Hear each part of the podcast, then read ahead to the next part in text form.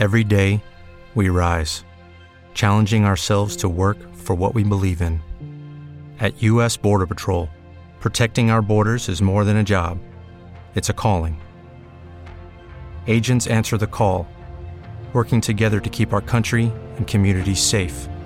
If you're ready for a new mission, join U.S. Border Patrol and go beyond. Learn more at cbp.gov/careers.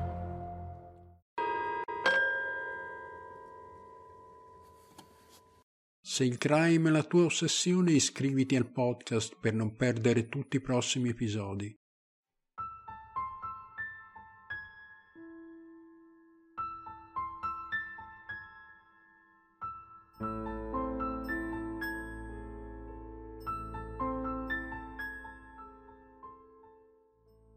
La famiglia Cathy vive a Alba, Texas, Stati Uniti, una comunità rurale abitata da neanche 500 persone a metà strada tra Sulphur Springs e Taylor. La maggior parte delle persone intorno ad Alba e Emory, il capoluogo della contea vicino, conosce la famiglia Cathy. Penny suona il piano alla Miracle Faith Baptist Church e suo marito Terry lavora come assistente sanitario ed è un predicatore laico nella locale comunità ecclesiastica.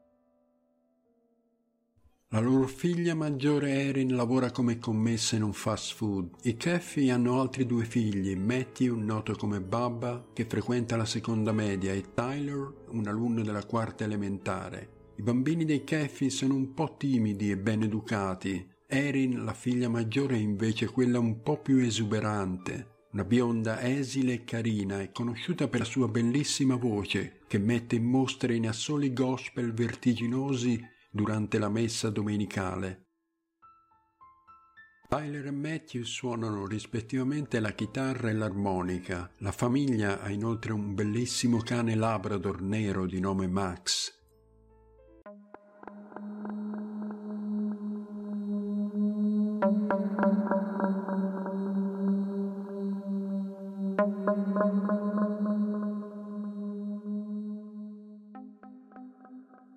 Nelle prime ore del mattino di sabato 1 marzo del 2008, Terry viene svegliato dal rumore della maniglia della sua camera da letto che sbatte contro l'asciugatrice della lavanderia. Il padre pensa che forse suo figlio Taylor ha fatto un brutto sogno ed è sceso in camera per cercare conforto.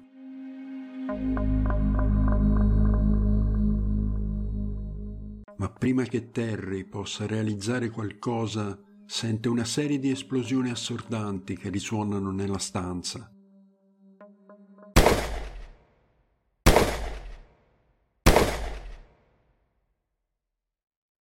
Sente le urla di sua moglie Penny e apre gli occhi. Nell'oscurità della stanza vede la sagoma di un uomo sulla soglia. Ha una pistola in mano. Disorientato e confuso, Terry pensa che si tratti di una rapina, ma altri colpi di arma da fuoco risuonano nel silenzio della notte.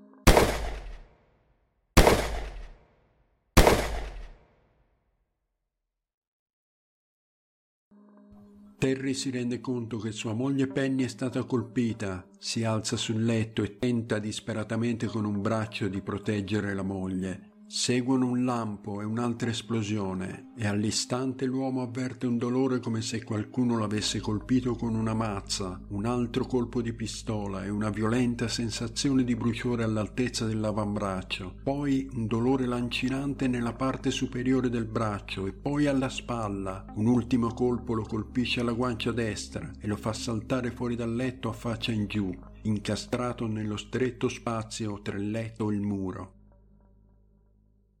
Poi gli spari cessano. Terry Caffey resta immobile quando sente distintamente l'uomo avvicinarsi al suo lato del letto. Il killer lo colpisce con un piede per assicurarsi che sia morto. Terry chiude gli occhi e cerca di non muoversi, poi sente dei suoni metallici e capisce che lo sconosciuto sta ricaricando l'arma. Terry è in attesa dello sparo fatale quando perde conoscenza. Pochi minuti ed è di nuovo cosciente, sente il sapore del sangue e della polvere da sparo che gli riempiono la bocca. Prova a capire dove è stato ferito, ma non c'è abbastanza spazio per muoversi. Ha il braccio destro completamente immobilizzato.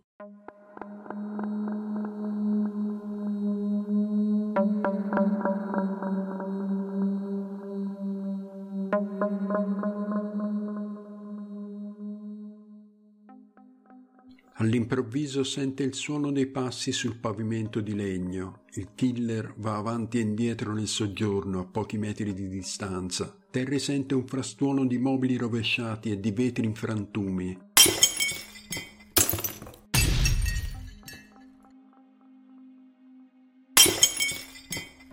Cacofonia di note proviene dal piano di Penny, come se qualcuno stesse sbattendo entrambi i pugni sui tasti. Chiunque sia là fuori deve aver spazzato via i soprammobili di sua moglie dalla parte superiore del piano. Chi è questo sconosciuto e perché sta succedendo tutto questo? Il rumore dei mobili e delle stoviglie gettate a terra era quasi continuo, assordante. Nelle piccole pause di silenzio Terry sente delle voci soffuse. Per la prima volta si rende conto che all'interno della casa ci sono almeno due uomini. Terry è ferito e dolorante, non riesce a capire cosa stanno dicendo. Ad un certo punto si sente un urlo. Matthew e Tyler urlano e piangono. Altre grida, poi passi pesanti che vanno su per le scale. Terry è nel panico. I killer non stanno cercando solo lui e sua moglie, ma anche i bambini. Non riesce a sentire o a muovere il braccio destro, quindi prova con un grande sforzo a sollevarsi con il sinistro, ma la mano continua a scivolare nella densa pozza del suo stesso sangue. Nel disperato tentativo di salvare i suoi figli si alza e afferra le lenzuola, cerca di tirarsi sul materasso. In quell'istante sente distintamente le suppliche isteriche di suo figlio Matthew. Charlie, perché lo fai? No, Charlie, no! Si sentono altri spari e poi un silenzio irreale. Terry esausto crolla e sviene di nuovo. Il suo ultimo pensiero è che sarebbero morti tutti.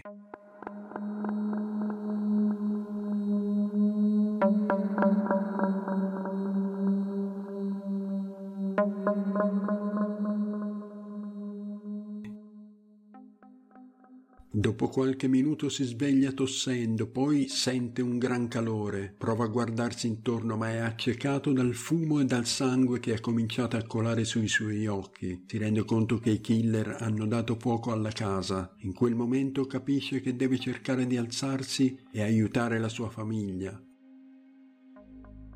Con uno sforzo sovrumano riesce a sollevarsi sul letto, guarda dall'altra parte della stanza e intravede il corpo di Penny illuminato dal bagliore rosso-arancio delle fiamme. La donna giace accasciata contro il muro, uno sguardo e capisce che per lei non c'è più niente da fare, non c'è alcuna possibilità di salvarla. Il pensiero di Terry va alla figlia Erin e ai ragazzi.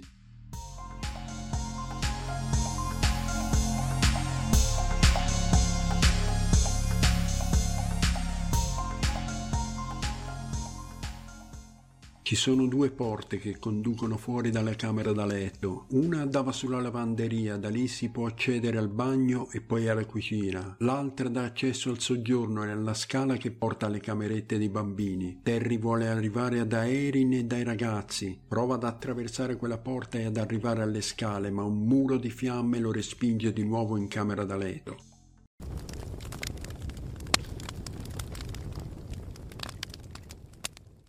Pochi secondi dopo le fiamme coprono l'intero muro interno della camera e si fermano a pochi metri da Terry. Una delle porte che consentono l'uscita dalla stanza invasa dalle fiamme.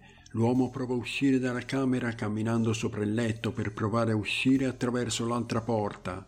Dall'altra parte del letto si ferma un'ultima volta per guardare il corpo senza vita di Penny. Sta perdendo molto sangue ma non niente in confronto a sua moglie.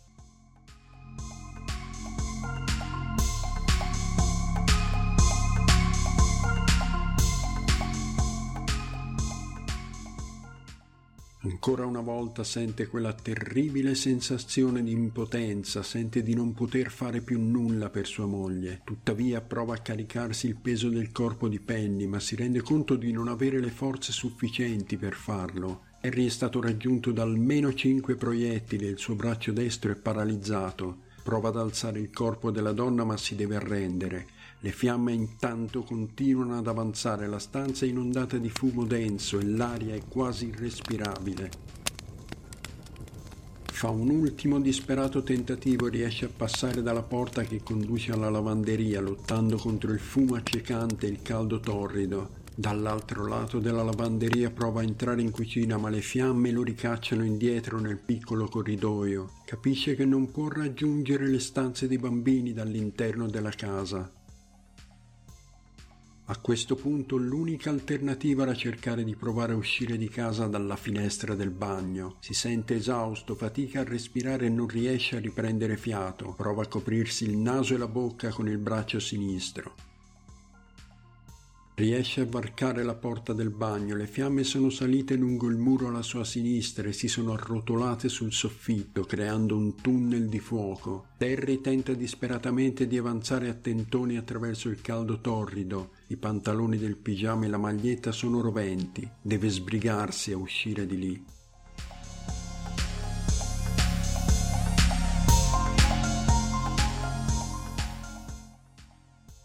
Sa che il lavandino, il water e la vasca sono sul suo lato destro, quindi procede a tastoni oltre il lavandino, oltre il water, raggiunge la tenda della doccia, sente le forze venir meno, tenta di aggrapparsi ma perde l'equilibrio e scivola nella vasca da bagno. Terry annaspa tentando di tirarsi su, le fiamme, il fumo sono dappertutto, gli impediscono di vedere, sta perdendo il senso dell'orientamento.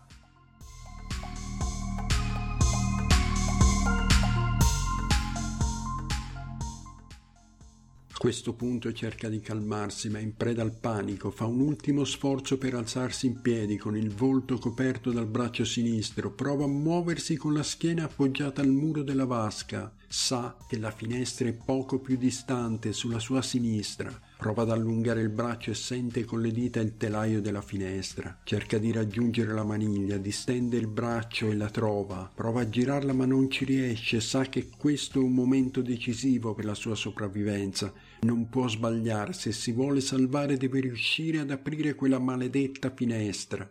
Judy was boring. Hello. Then Judy discovered ChumbaCasino.com. It's my little escape. Now Judy's the life of the party. Oh, baby, mama's bringing home the bacon. Whoa, take it easy, Judy. The Chumba life is for everybody. So go to ChumbaCasino.com and play over 100 casino style games. Join today and play for free for your chance to redeem some serious prizes. chumba ChumbaCasino.com. No purchase necessary. Void where prohibited by law. 18 plus terms and conditions apply. See website for details. Prova a rompere il vetro, ma non ha la forza necessaria. Sa che gli restano solo pochi secondi. Insiste con la mano sulla maniglia, prova ancora a girarla con tutte le sue forze e finalmente la finestra si spalanca. Mette la testa fuori e dopo alcuni secondi sente l'aria fresca della notte entrargli nei polmoni. La stessa sensazione che prova una persona che sta annegando quando riesce a riemergere prima che i polmoni gli scoppino nel petto. Terry però non può perdere tempo, sa che deve muoversi, il respiro è ancora affannoso, ma ora vede una via di fuga.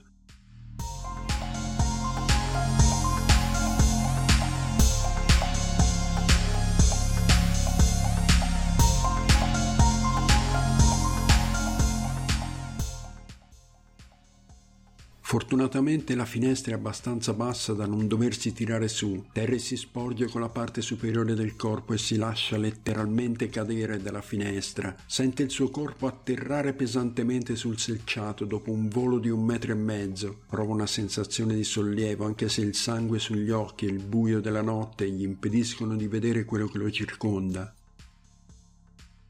È terrorizzato e disorientato, gli viene in mente che gli assassini potrebbero essere ancora là fuori da qualche parte. Bisogno di trovare rapidamente un nascondiglio dove potersi riposare e riprendersi. Quasi strisciando sul terreno si sposta verso il lato della casa e trova rifugio accanto al grande serbatoio di propano. Sa che Penny è morta, ma forse c'è ancora una possibilità di salvare Tyler, Matthew ed Erin. Prova faticosamente a farsi strada verso la parte anteriore della casa, ma non appena arriva lì capisce che non sarebbe mai riuscito a raggiungerli. Le fiamme escono dalle finestre anteriori e bloccano l'unico accesso possibile. All'improvviso si rende conto di essere allo scoperto, non sa se gli assassini sono ancora in giro, quindi torna al sicuro dietro al serbatoio di propano e cerca di ragionare. Solo pochi minuti prima dormiva tranquillamente al fianco di sua moglie, ora è stordito e confuso, quasi in trance, rannicchiato dietro a una bombola piena di propano, a pochi metri da un inferno di fiamme, Pensa che qualcuno chiamerà la polizia, che gli aiuti stiano arrivando, ha solo bisogno di resistere. Poi però realizza che non può continuare a stare lì, è troppo pericoloso, c'è il rischio che le fiamme arrivino al serbatoio e che questo possa esplodere.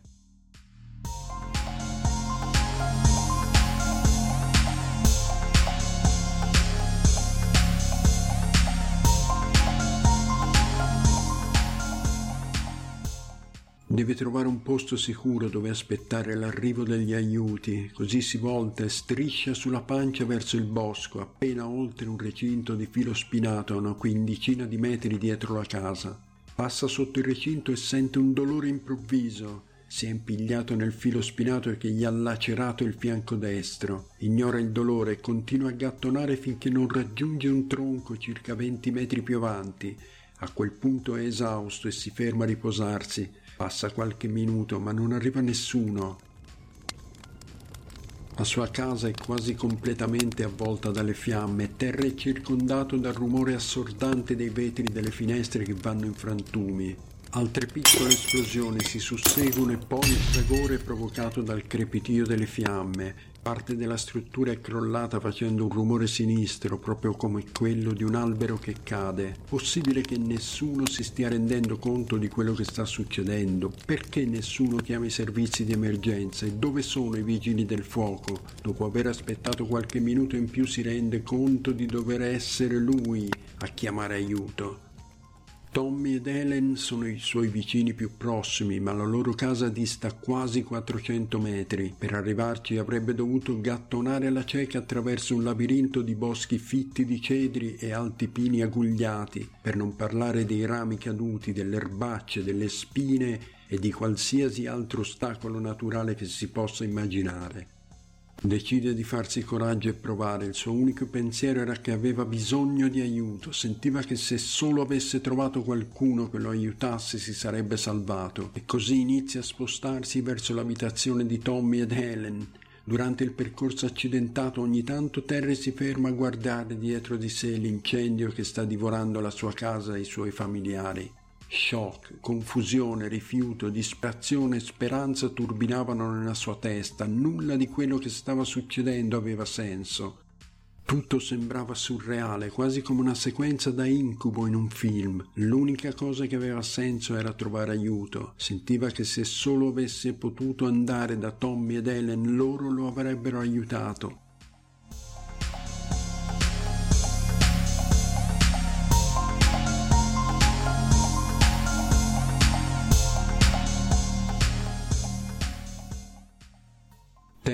Indossa solo magliette e pantaloni del pigiama, ma non sente il freddo pungente della notte. Gli hanno sparato in faccia, al torace, alla schiena e al braccio e sa di aver perso molto sangue. Gli unici sensi che ancora sembrano funzionare bene sono l'olfatto e il gusto. Sente ancora in bocca il sapore di sangue e polvere da sparo e niente l'avrebbe fatto sparire.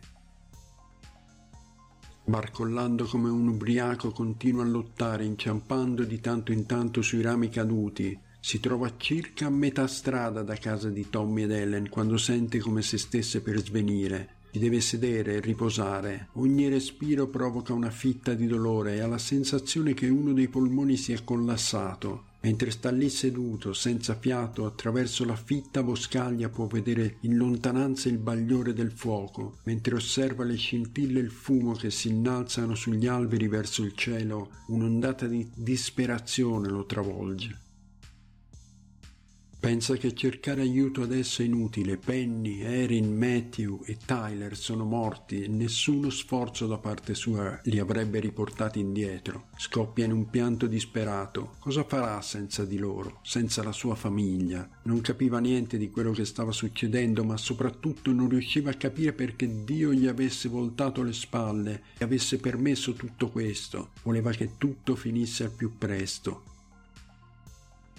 Signore, prendimi adesso, urla disperato, non posso più andare avanti. Poi si fa forza e guardando verso la casa di Tommy ed Helen per la prima volta vede una luce tremolante provenire dalla loro proprietà. È debole, ma c'è. All'inizio pensa che possa essere una torcia e per alcuni secondi la speranza gli riempie il cuore. La speranza che Tommy stia arrivando ad aiutarlo, ma la luce non si muove. E presto capisce che qualunque cosa fosse non era Tommy, mentre resta seduto a fissare quella luce sa che non può rimandare la decisione. Se fosse rimasto dov'era, qualcuno al mattino dopo lo avrebbe trovato morto, ma se avesse fatto lo sforzo di raggiungere quella casa, si disse che forse avrebbe potuto fare un'ultima cosa per la sua famiglia quel momento gli risuonarono in testa le ultime parole di suo figlio. Charlie, non farlo! Ma chi era Charlie? Prima di morire voleva almeno trovare quelli che avevano causato la morte dei suoi cari. Decise così di alzarsi in piedi e cominciare a camminare, sia pur barcollando. Dopo quasi un'ora di inciampi, cadute, pause per riprendersi dallo sforzo, Terry riesce a percorrere i 400 metri che lo separano dalla casa dei suoi vicini. È stremato quando loro lo raccolgono sulle scale davanti casa.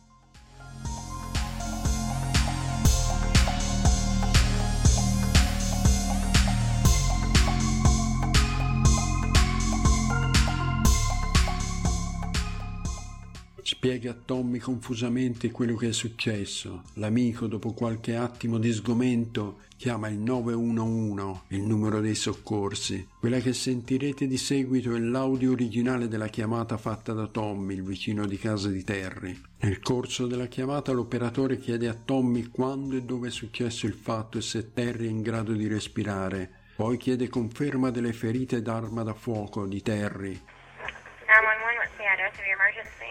This is Tommy Gaston. I've got a man that's been shot out here at my house.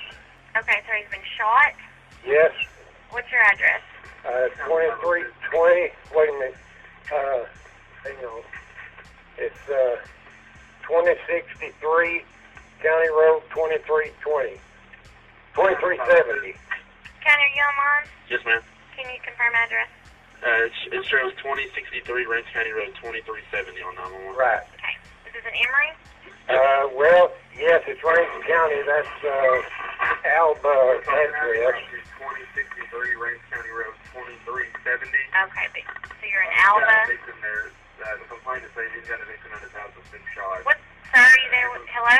Hello? Sir, can you hear me? Hello? Sir, can you hear me? Yes. Okay. All County, County, can you mute your radio? I'm sorry. I, yes. Sir, what?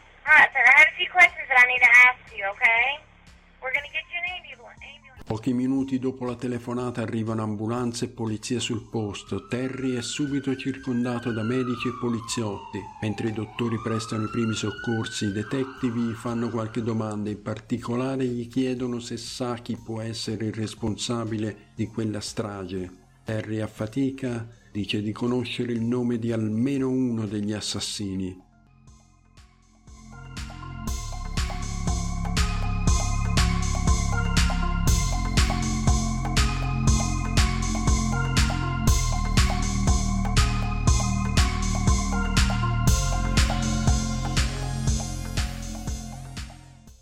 Si tratta di Charlie Wilkinson, l'ex fidanzato di sua figlia Erin. Terry dice di essere sicuro per aver sentito suo figlio Matty urlare il suo nome poco prima di essere ucciso. A questo punto Terry viene trasportato d'urgenza in ospedale a sirene spiegate. Gli viene somministrata della morfina per calmare il dolore. In seguito le analisi fatte dimostrano che il proiettile che ha colpito la parte superiore del braccio destro ha danneggiato un nervo. Questo spiega l'impossibilità di muovere l'arto. Il dottore gli comunica che dovrà essere operato e che probabilmente riacquisterà l'uso del braccio, ma al momento non si sa se riacquisterà la completa funzionalità. Il proiettile che ha colpito il lato destro della faccia è entrato ad angolo attraverso le sue cavità sinusali, ha rotto entrambi gli zigomi e sorprendentemente è uscito dal condotto uditivo sinistro. Nessuno dei proiettili, nemmeno quello che lo ha colpito in faccia, ha leso i principali organi o i vasi sanguigni. Alcuni ci sono andati molto vicini, ma per fortuna non così tanto da causare la morte dell'uomo. Purtroppo gli altri familiari non sono stati così fortunati. Secondo gli esami autoptici eseguiti sui corpi delle vittime, sua moglie Penny è stata raggiunta da diversi colpi di pistola e presente in quasi tutto il corpo ferite da arma da taglio. Anche Matthew, 13 anni, è stato colpito da diversi proiettili e pugnalato più volte. Suo fratello minore Tyler, 8 anni, è stato trovato morto con numerose ferite provocate da una spada da samurai.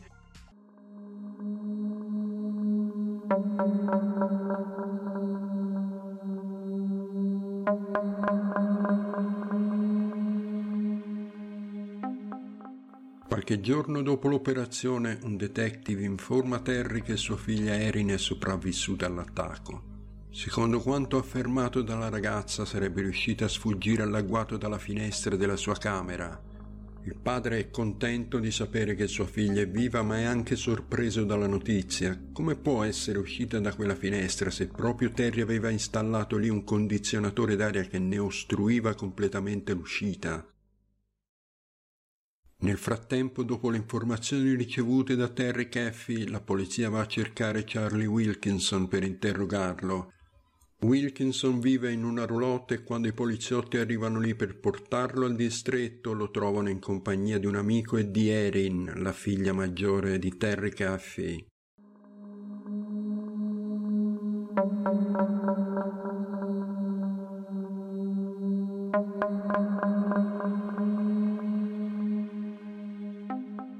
La ragazza sembra scioccata e afferma di essere stata rapita. Dopo un lungo interrogatorio, Charlie Wilkinson e il suo amico Charles Wade confessano gli omicidi e vengono arrestati immediatamente. Su richiesta di Terry, un vice sceriffo di Emory e un Texas Ranger vanno a trovarlo il giorno dopo l'intervento. Gran parte di quello che è successo quella notte è ancora poco chiaro per lui, la sua famiglia e il personale dell'ospedale non gli hanno rivelato molto e hanno lasciato che completasse il percorso di guarigione in tranquillità. Nel corso della conversazione Terry chiede insistentemente al ranger e al vice sceriffo se hanno notizie di sua figlia Erin i due, dopo un attimo di esitazione, lo informano che la ragazza si trova nel carcere minorile di Greenville in stato di detenzione, con l'accusa di aver pianificato l'attacco mortale contro la sua stessa famiglia.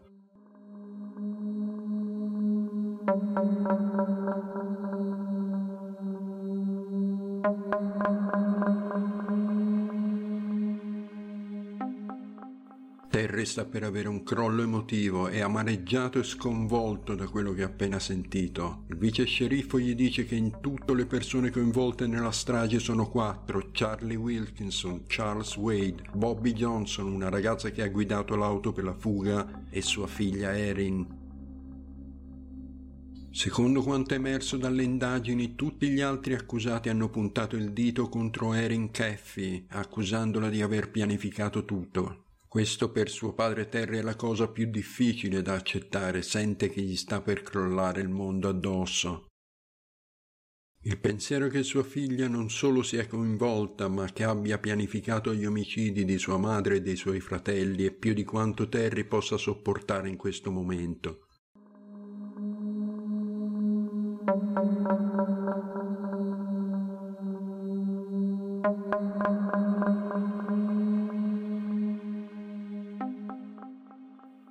Tutti e quattro gli imputati sono accusati di omicidio plurimo. Inizialmente i pubblici ministeri hanno chiesto la pena di morte per i due ragazzi, Wilkinson e Wade. Harry Caffey, tuttavia, credendo ancora nel perdono che la sua fede gli ha insegnato, ha chiesto ai giudici di escludere la pena di morte per i due ragazzi. Alla fine tutti e quattro gli imputati si sono dichiarati colpevoli. Wilkinson e Wade sono stati condannati all'ergastolo senza possibilità di libertà condizionale. Bobby Johnson ha preso 40 anni, anche Erin Caffey è stata condannata all'ergastolo con la possibilità di rivedere la sua pena solo dopo aver scontato 25 anni di carcere.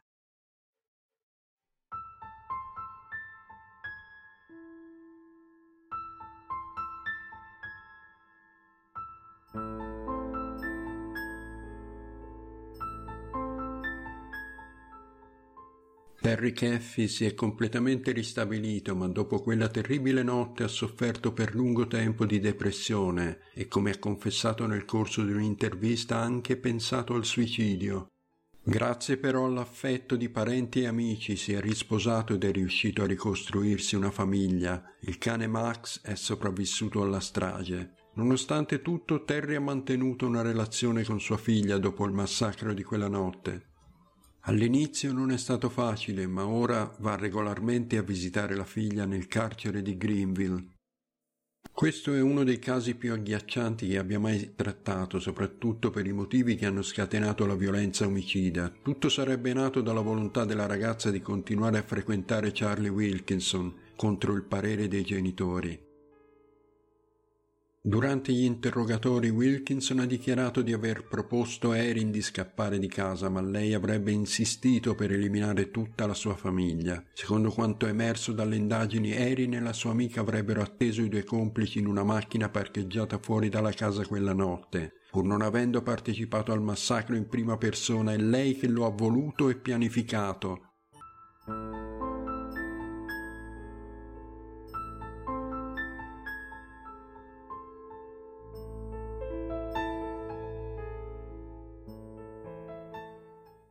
Un dettaglio di questo caso mi ha particolarmente colpito. Nel corso di un'intervista Terry Caffey ha dichiarato che nelle ore precedenti la strage il loro cane Max sembrava abbaiare in modo diverso dal solito.